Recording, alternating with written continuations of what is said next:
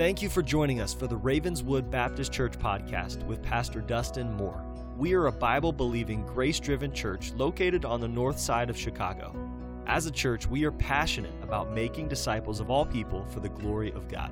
If you would like more information about our ministry, visit ravenswood baptist dot org. Now, here's Pastor Dustin. Let's consider this morning the Gospel of Mark, chapter number nine, the Gospel of Mark, chapter number nine. As we continue in our study,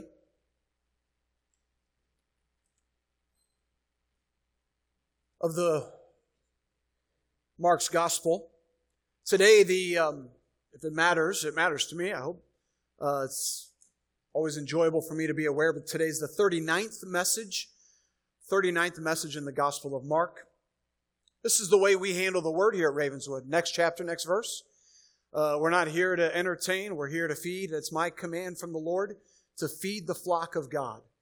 And so um, today we're just going to dig into Scripture, and we're going to let God's Word teach us, teach us, form us. Mark chapter number nine. We're going to be in verses thirty to forty-one today, and uh, I'll, I'll read these in a little bit as we work our way through the text. But by way of introduction, let me remind you of a couple, a few things regarding what Mark's gospel has told us. Very simply off the bat, the gospel of Mark has reminded us that there has never been anyone like Jesus. There's never been anyone like Jesus. We have been, as we've studied Mark's gospel, we have been asking, who is Jesus? So that we know how to join him in his mission, in his work. And so the focus has not just been on what he says or what he's doing, but the focus of our study has been on who he is. Remember the, the key question the disciples asked when Jesus calmed the storm in Mark chapter four is, what manner of man is this? Who is this guy? And so there's never been anyone like Jesus. Mark's gospel has been telling us that. But Mark's gospel has been telling us that there's never been a teacher like Jesus.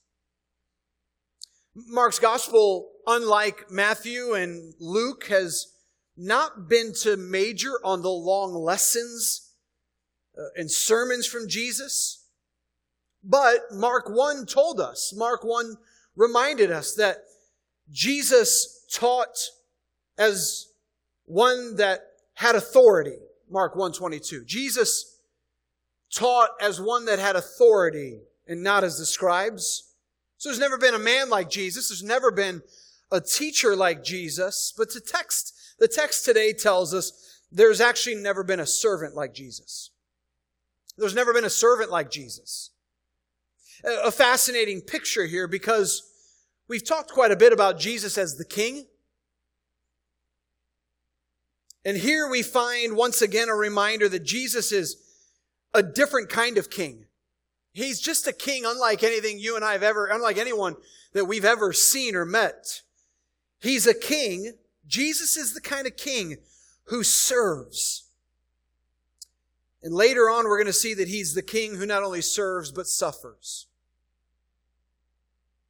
In this gospel account, in Mark's gospel, we've been witnessing Jesus' ministry. He's been up to this point in Mark one through eight, if you want to think of it in this way, Jesus has been going up, up, up. Up in popularity, up in fame, up in influence, up in the way the people are responding to him, up in the way they're following him. Everything's been up, up, up. The crowds love him. But now we've begun the journey of Jesus in chapter nine in Mark's gospel. It's down, down, down. Things are beginning to change because from Mark nine through Mark sixteen, we're, we're done with the fanfare of Jesus. We're done with everybody loves Jesus, so to speak. We're now moving our way to Jerusalem. And going to Jerusalem means going to rejection and suffering. Now remember, the, the disciples had been asked in recent passages that we've studied about the identity of Christ, and they confessed that Jesus was the Messiah. Maybe you remember that. when they said, "We believe that thou art the Christ." But they still see things a little fuzzy. They saw that he was coming to be the king. They believed that when they said, "You are the Christ." They're saying, "You are the king. You're the Messiah. You're the one who's going to set up the kingdom of God." But he's the, he's a different kind of king than what they thought he would be. And so they struggled with Jesus, right? They struggled with Jesus two times where he told them that the Son of Man must suffer and die and rise again. They struggled with that.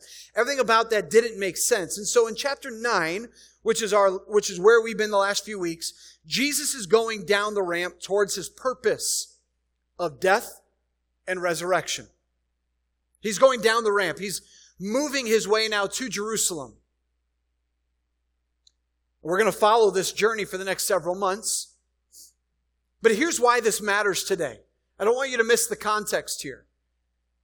For those of us who are Jesus's people, we belong to him, we follow him, we love him. For those of us who belong to him, follow him, and love him, we go down with Jesus. We don't, that maybe is a little bit unsettling for us. But as Jesus is going down and down and down, we, we are also moving with Jesus. You see, the world is, they're riding the, they're riding the escalator up. They're fighting to be great. The world is fighting to be seen, be heard. The world around us is fighting for glory and honor, to be first, to be known, to be big time. But Christians are not riding up the elevator with the world. Christians are going down the greatness elevator, if you will, as we, with Jesus, pursue humility, unity, and service. We come down from pride. We come down from self-sufficiency. We come down from pursuing this idea of being known and loved and, and accepted in the world. We come down that elevator. We come down with Jesus. That's one of the ways in which we most walk like and with Christ. Now, I think today our church knows the gospel. I think you know the gospel. I hope you do. The gospel is that God, the creator of all things, created me and created you, and he is worthy of our worship.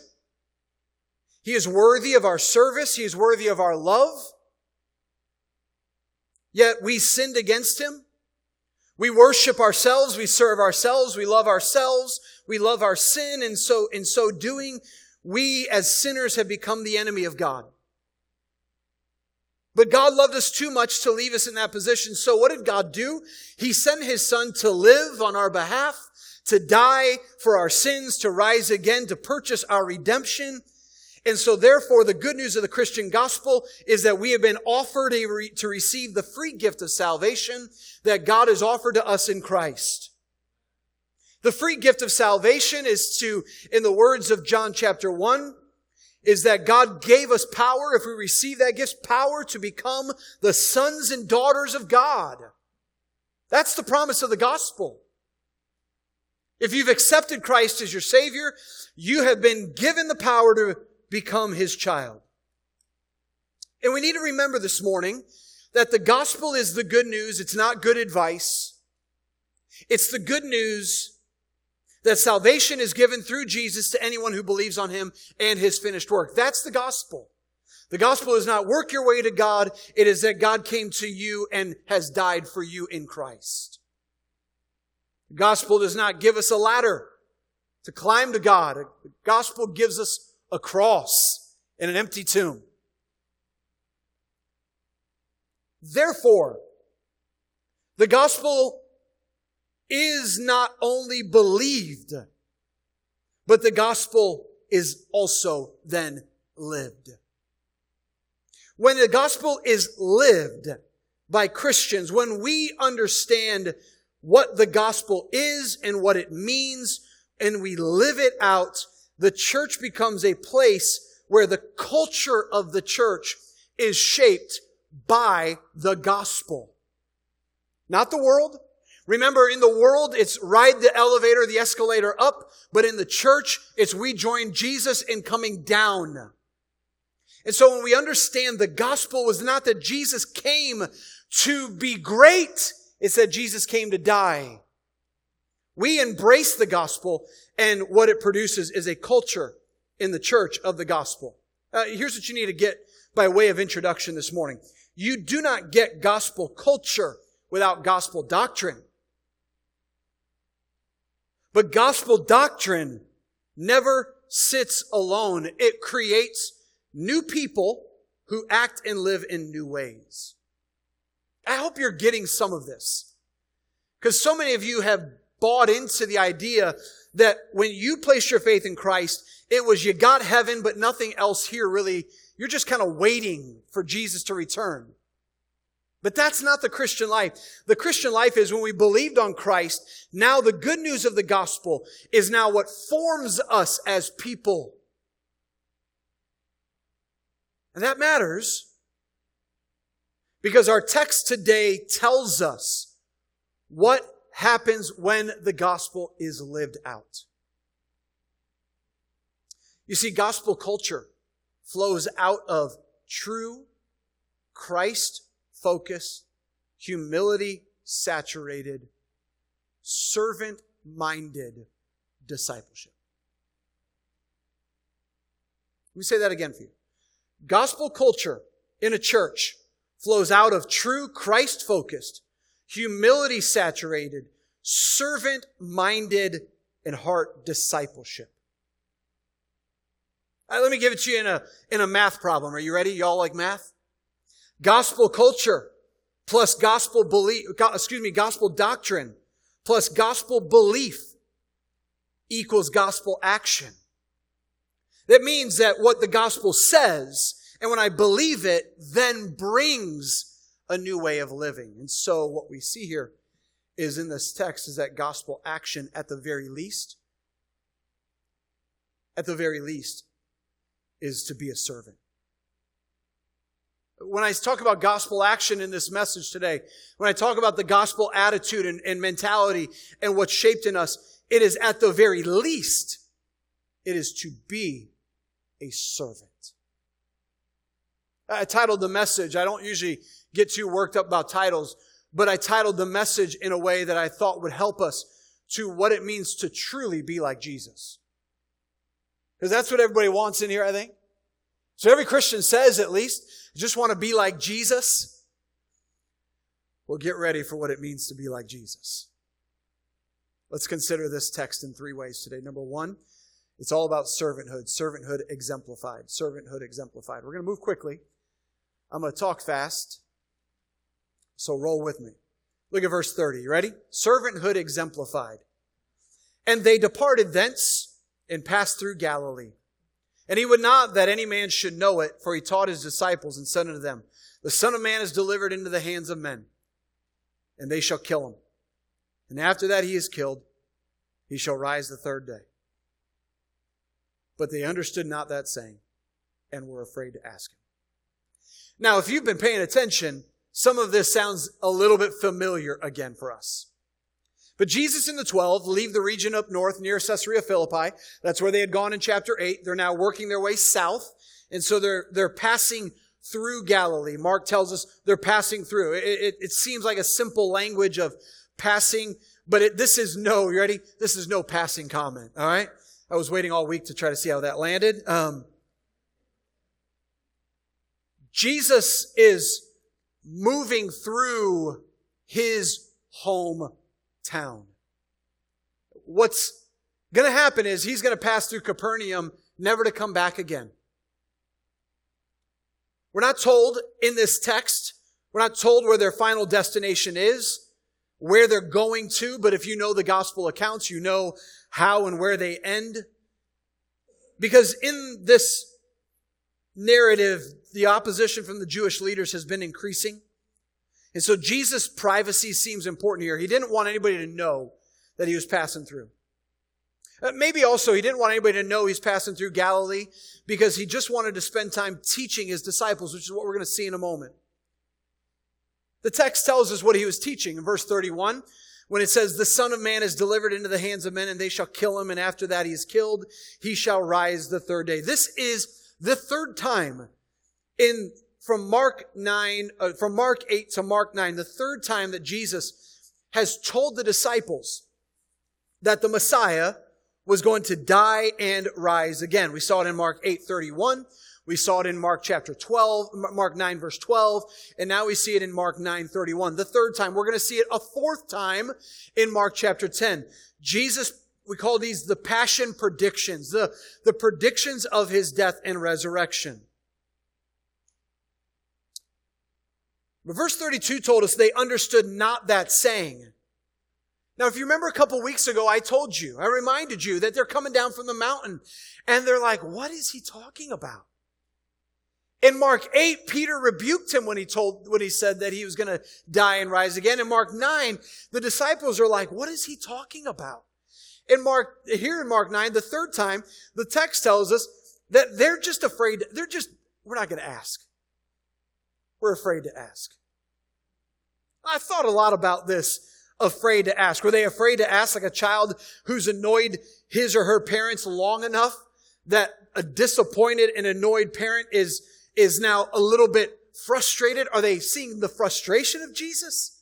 I don't think that's the reason. I, I believe the disciples are afraid to ask because to know more, to know more would be difficult for them, painful for them, more confusing. They were simply unable to grasp what Jesus was saying, and they're not ready to fully receive it yet. They're, these guys, the disciples, are concerned for the future, especially if Jesus is going to die. Now, before we move forward here, I need to make something clear for us. In Mark eight, nine, and ten, we get to these passion predictions, three, maybe four, that speak of his death and resurrection, and they do so in a different way. The second This, this one to be the, it is the second very explicit statement by Jesus. Speaking of his coming death, here he says, the Son of Man, notice the language of the text in Mark nine, the Son of Man is delivered into the hands of men. Delivered. I want you to think about that word for a moment.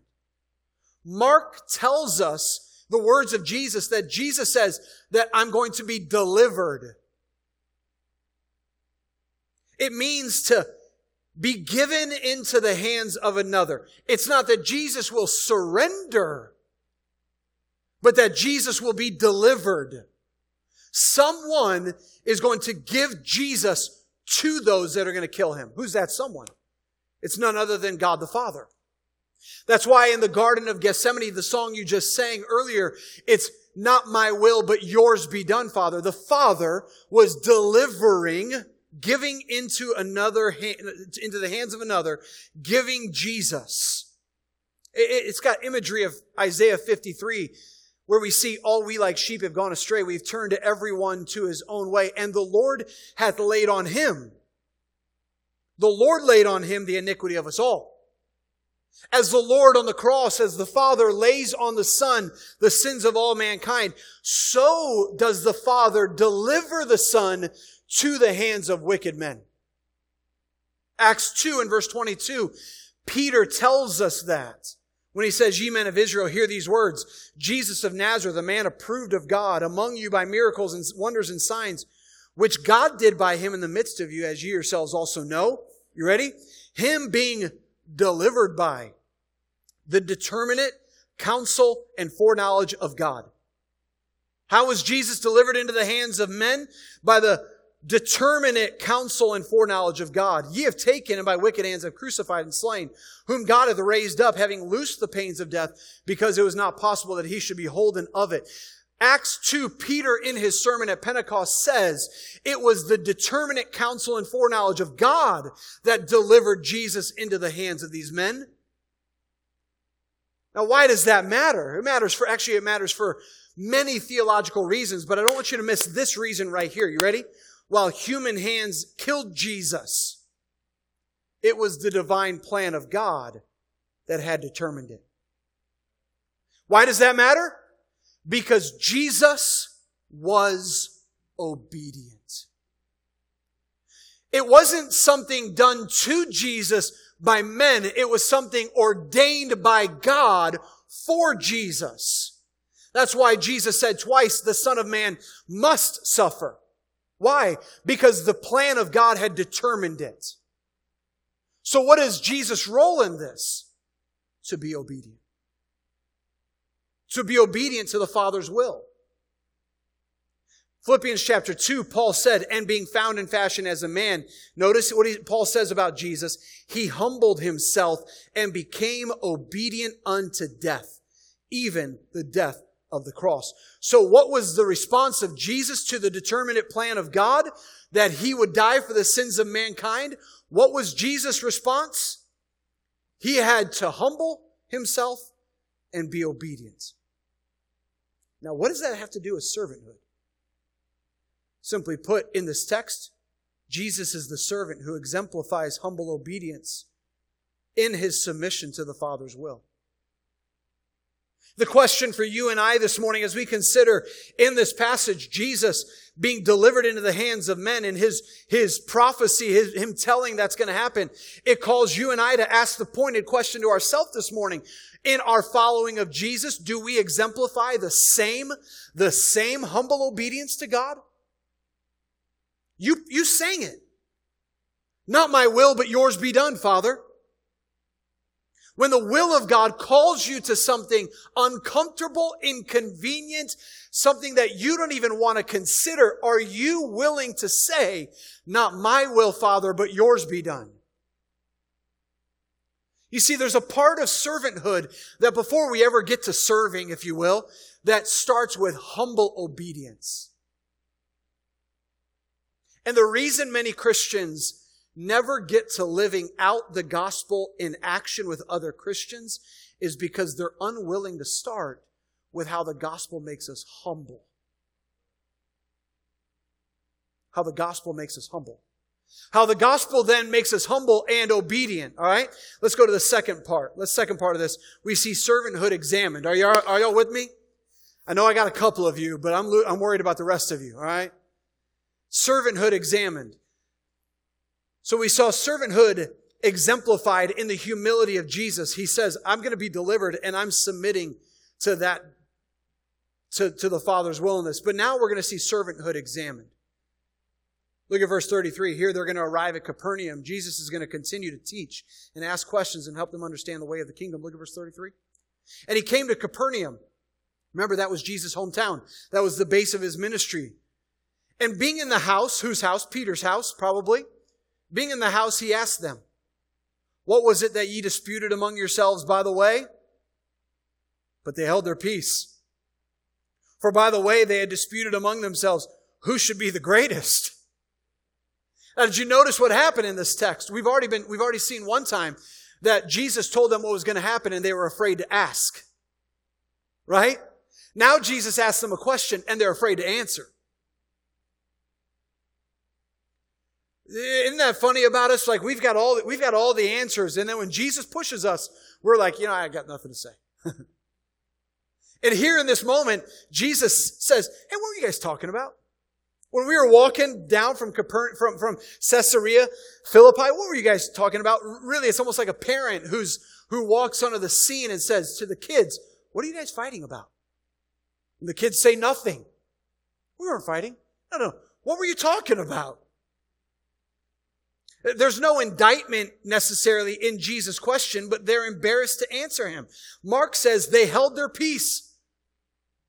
We're not answering. In fact, Mark doesn't tell us if they ever answered.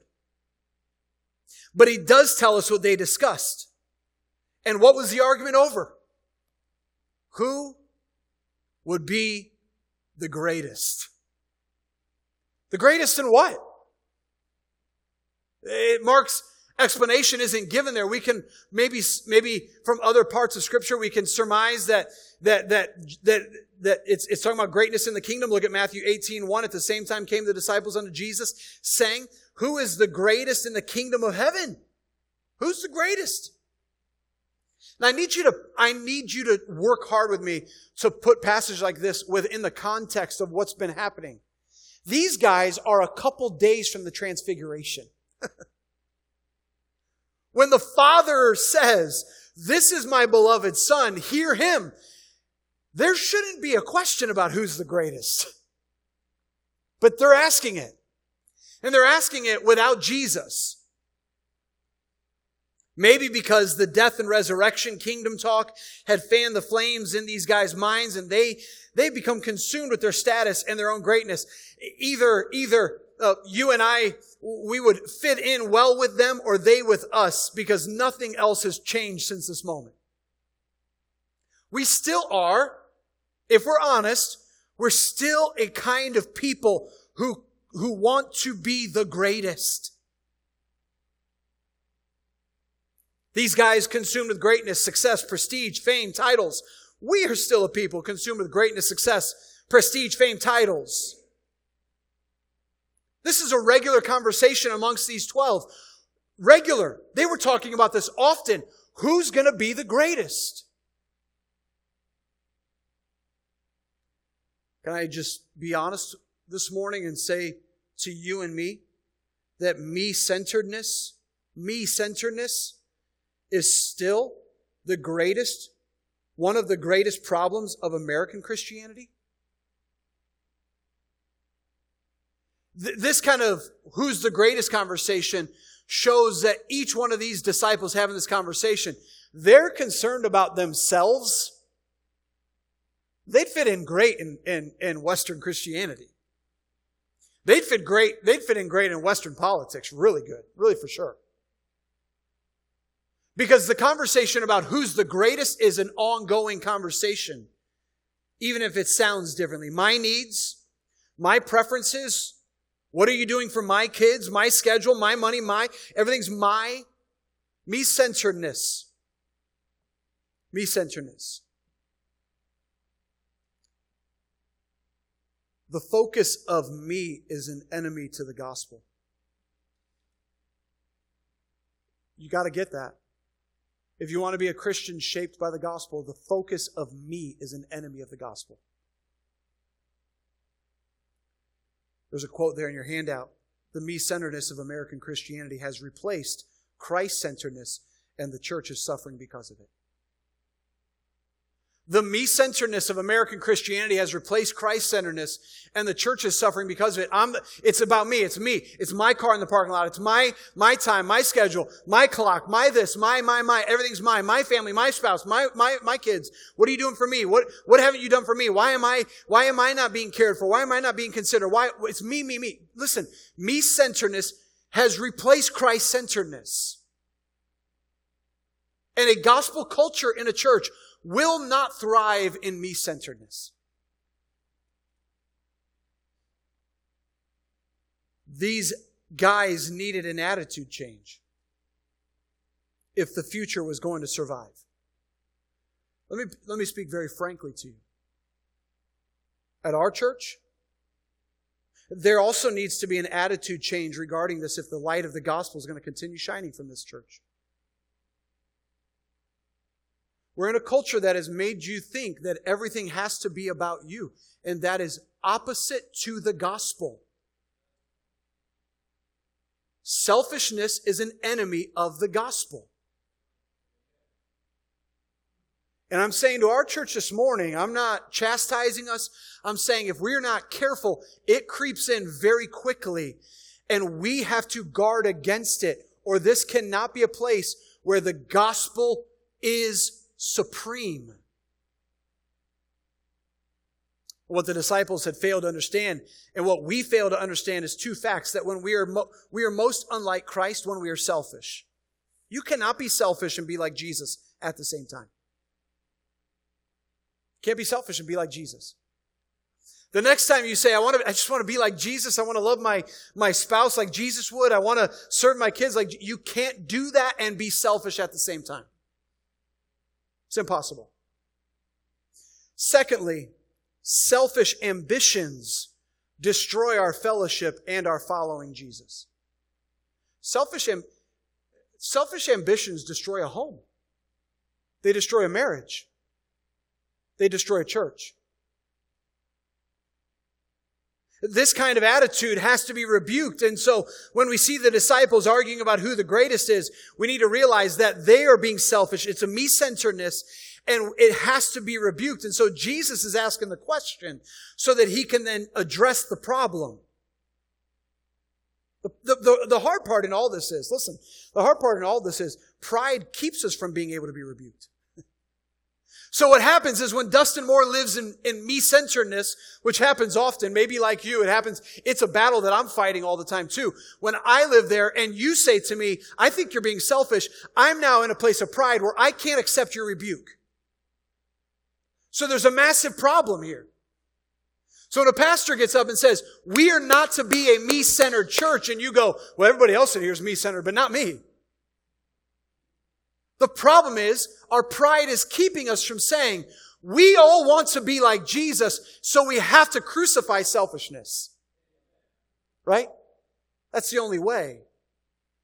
That's the only way in, in a marriage. It's the only way in a home. It's the only way to bring the gospel into your work environment is to not make everything about you. The selfishness leads us to being offended and building up of relational walls. And it's such a dangerous attitude that in verse thirty-five, Jesus sat down. Look at verse thirty-five. He sat down like a teacher would sit down. And he called the twelve and saith unto them, if any man desire to be first, the same shall be last of all and servant of all. I want you to notice what Jesus is doing here. He lays out a principle here that if you want to be great, and here specifically, Jesus is speaking of great in the eyes of God, great in the kingdom of God. I don't care about being great in the kingdom of this world. But if you want to be great in the kingdom of God, you want God, you want to be great in the eyes of God, which really is all that should matter. Jesus gives you the prescription. The same shall be last of all. What Jesus does here is he points to the very divergence between him and the world. The world says, be great and serve yourself, or better yet, be great and be served. But Jesus says, true greatness is found in serving. That's what Jesus says. To be great is for you and me to be willing to be made last in the eyes of the world. In the eyes of the world, to be great is to be to be great is to be successful and to be ranked and to be, uh, be to be in the status. But for Jesus, in the eyes of the kingdom, it's actually greatness is found in serving. Greatness is found in serving in a nursery, serving coffee, serving at a door, serving at a parking lot, serving at Awana, serving in kids' church right now, serving, serving one another, making meals for somebody, considering one another in love and in and, and honor. What is that? That is what it means to be great in the eyes of God. Great in the eyes of God. Jesus said in Matthew twenty, twenty-seven, and whosoever will be chief among you, let him be your servant. James Edwards. James Edwards uh, is a, a, a guy who wrote a commentary. And so I, I give this quote because I think it's helpful. He says in his commentary on the Gospel of Mark, greatness in God's economy is not reserved for the gifted and privileged. Rather, it presents itself to every believer in the common and simple tasks of serving others. That's greatness in serving others. Well, this conversation isn't going to go away for Jesus because in Mark ten forty-three, he's going to talk about it again. Where he says, whosoever will be great among you shall be your minister. He's not talking about minister as in, in a pastoral sense. He's saying the one that is great among you is the one that serves you. Can I just, can I give us a very odd challenge today? Let's all try to outserve each other. And what I mean by that is not competing with one another. But let's just be the kind of church where we our, our desire for greatness is a kingdom greatness. That means that we are constant. You know, there should be an overwhelming mentality of service in the Lord's church.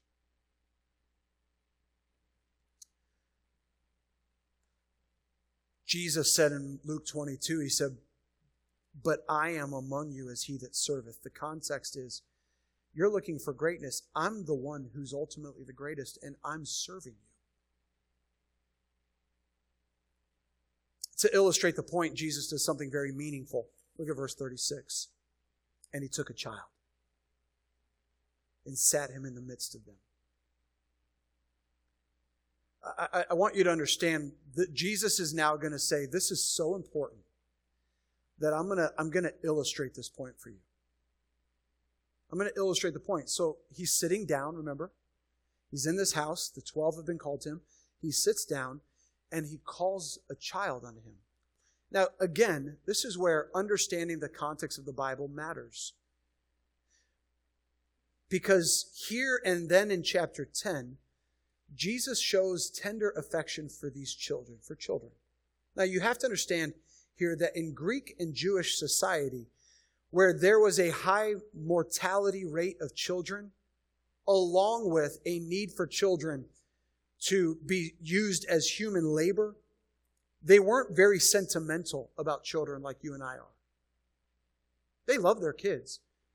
But kids were, they were, they worked around the house. They were very engaged in the labor. They, kids died at young ages because of sickness. So there wasn't the way in which we in Western society think of children. In fact, children in this day would have, if you will, other than a servant, a household servant, they would have been considered maybe last in the way of service. That's historical context for you. Whether you like that or not, that's just what it was. And so what Jesus is doing is he's enacting a parable, and the child here is exemplifying someone that we might, or the disciples might deem as insignificant or little or not great. And it is these that Jesus says, notice in verse thirty-six, and when he had taken him in his arms, by the way, I, I, let me just say, you won't find another religious figure, if I can use that phrase, treating children with honor like Jesus does. You won't find it. Look at verse thirty-six. And when he had taken him in his arms, he said unto him, whosoever shall receive one of such children in my name receiveth me. And whosoever shall receive me receiveth not me, but him that sent me. Now you got to understand, Jesus, yes, is speaking of children. We often take that and we say, the one that receives children is receiving in Jesus' name. The point is to see into the illustration that Jesus is not simply speaking of children, although he is. He is speaking of the one that you or the world or others might seem or deem to be insignificant or less than. Jesus says, if you take someone who can't give anything back to you and you serve them, you've done it to me. If you go downstairs and you go into the nursery today, I promise you those kids are so consumed with playing that they're not thinking what they can give you. They're not going to honor you. They're not going to dote on you. They're not going to bow down before you. They don't care about your resume. They don't care about your promotion at work. They don't care what your bank account looks like. They don't care. So when you, when you take the child in the illustration, you say, I want to serve the one who doesn't make me feel great. And I do that unto Jesus. That is true service.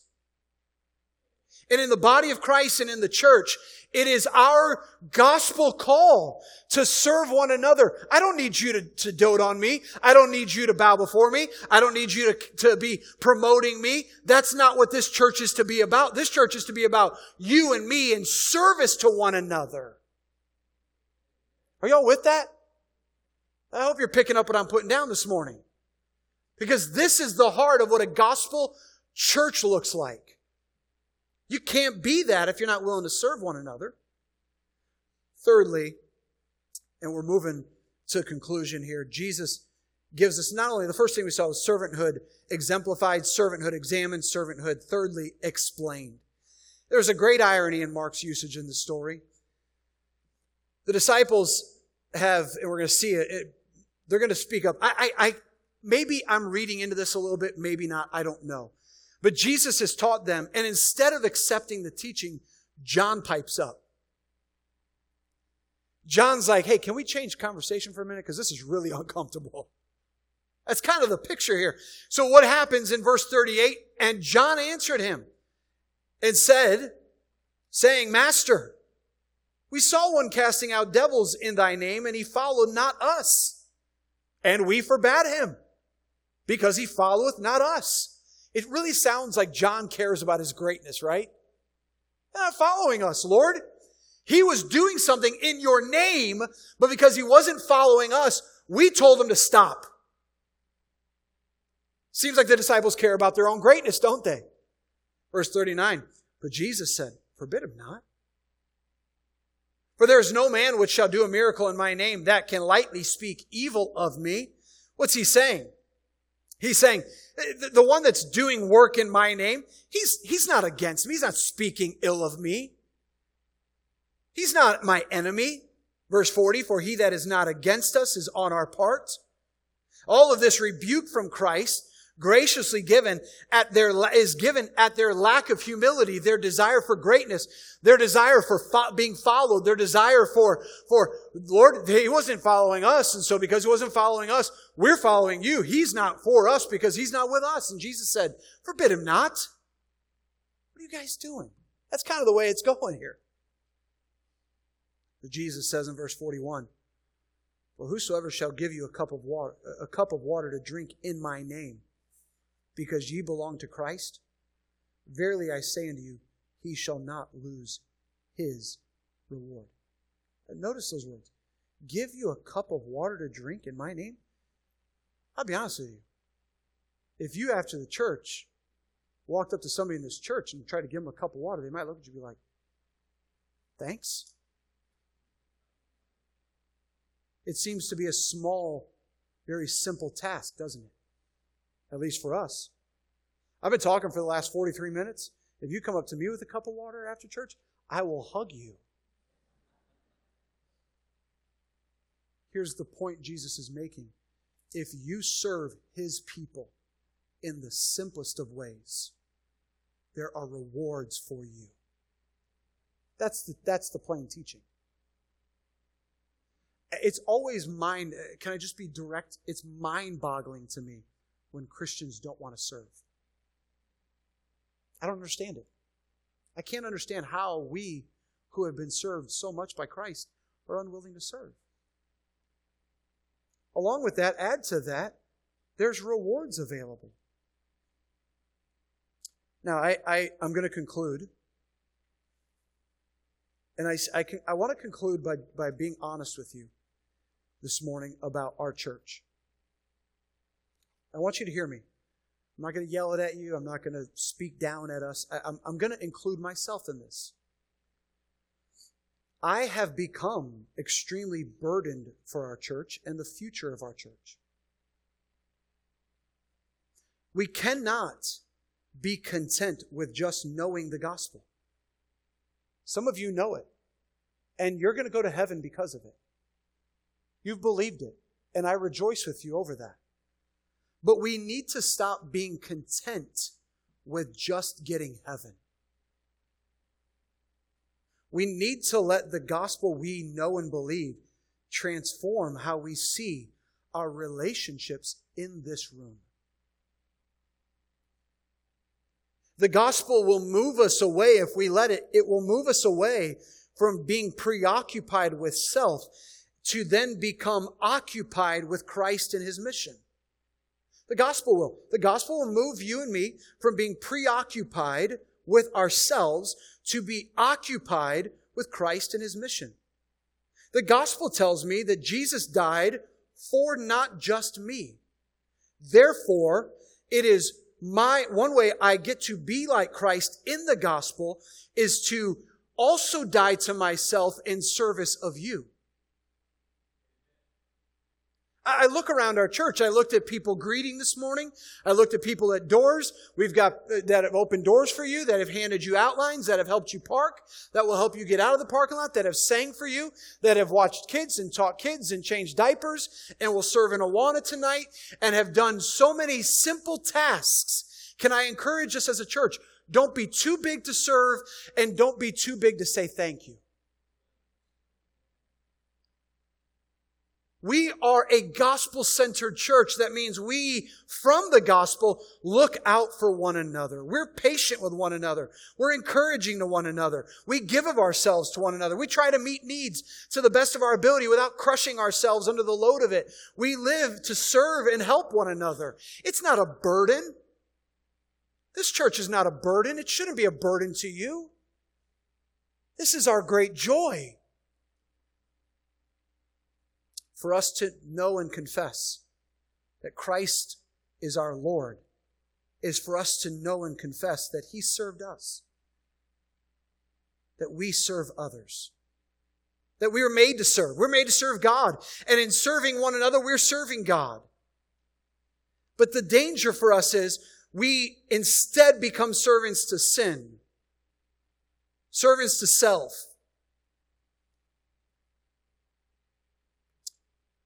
When I was a child growing up, my pastor used to quote a poem. He quoted often. I didn't know. I thought he wrote it, actually. It wasn't until a few days ago. He never gave anybody credit for it. It wasn't until a few days ago that I heard the poem again in a different context. Somebody said it. I thought, oh, I've heard that. That guy must have heard my pastor growing up. And then he told me who, the person speaking said who wrote the poem. It's actually a song. Again, I was like three days ago that I learned that it was actually a song. I didn't know that. It's in your handout. I want you to, I want you to follow the words as I read it for you. Charles Meggs wrote this hymn. You ready? Lord, help me live from day to day in such a self-forgetful way that even when I kneel to pray, my prayer shall be for others. Help me in all the work I do to ever be sincere and true, and know that all I do for you must needs be done for others. Let self be crucified and slain, and buried deep, and all in vain. May efforts be to rise again, unless to live for others. And when my work on earth is done, and my new work in heaven's begun, may I forget the crown I've won, while thinking still of others. And here is the chorus of the song, Others, Lord, yes, others, let this my motto be. Help me to live for others, that I may live like Thee. It's good words, isn't it? When you are tempted throughout your life this week to think of only yourself, maybe think of the last couple lines. Lord, help me to live for others, that I may live like Thee. What kind of a servant is Jesus? Jesus is a servant who dies for sinners. Maybe you're here this morning and you don't know the gospel. The gospel is that God made you. You sinned against Him. He sent Jesus to die in your place. You have a choice. You can receive the free gift of salvation, or you can reject it. But why would you want to reject a free gift? A gift that gives you heaven. A gift that gives you the body of Christ. A gift that gives you God as a Father, Jesus as your Savior, the Holy Spirit as your Comforter. If you're here and you don't know Christ, we love to introduce you to Jesus. You've heard all about Him for the last forty-nine minutes. That's what our church is about. It's all about Jesus. And if you don't know Christ, we pray today that you'd, that you'd come to Him in faith. If you know Him, it's not enough just to know Him. You say, well, I want to live like Him. Then serve someone. Serve someone else, that we may be like Jesus.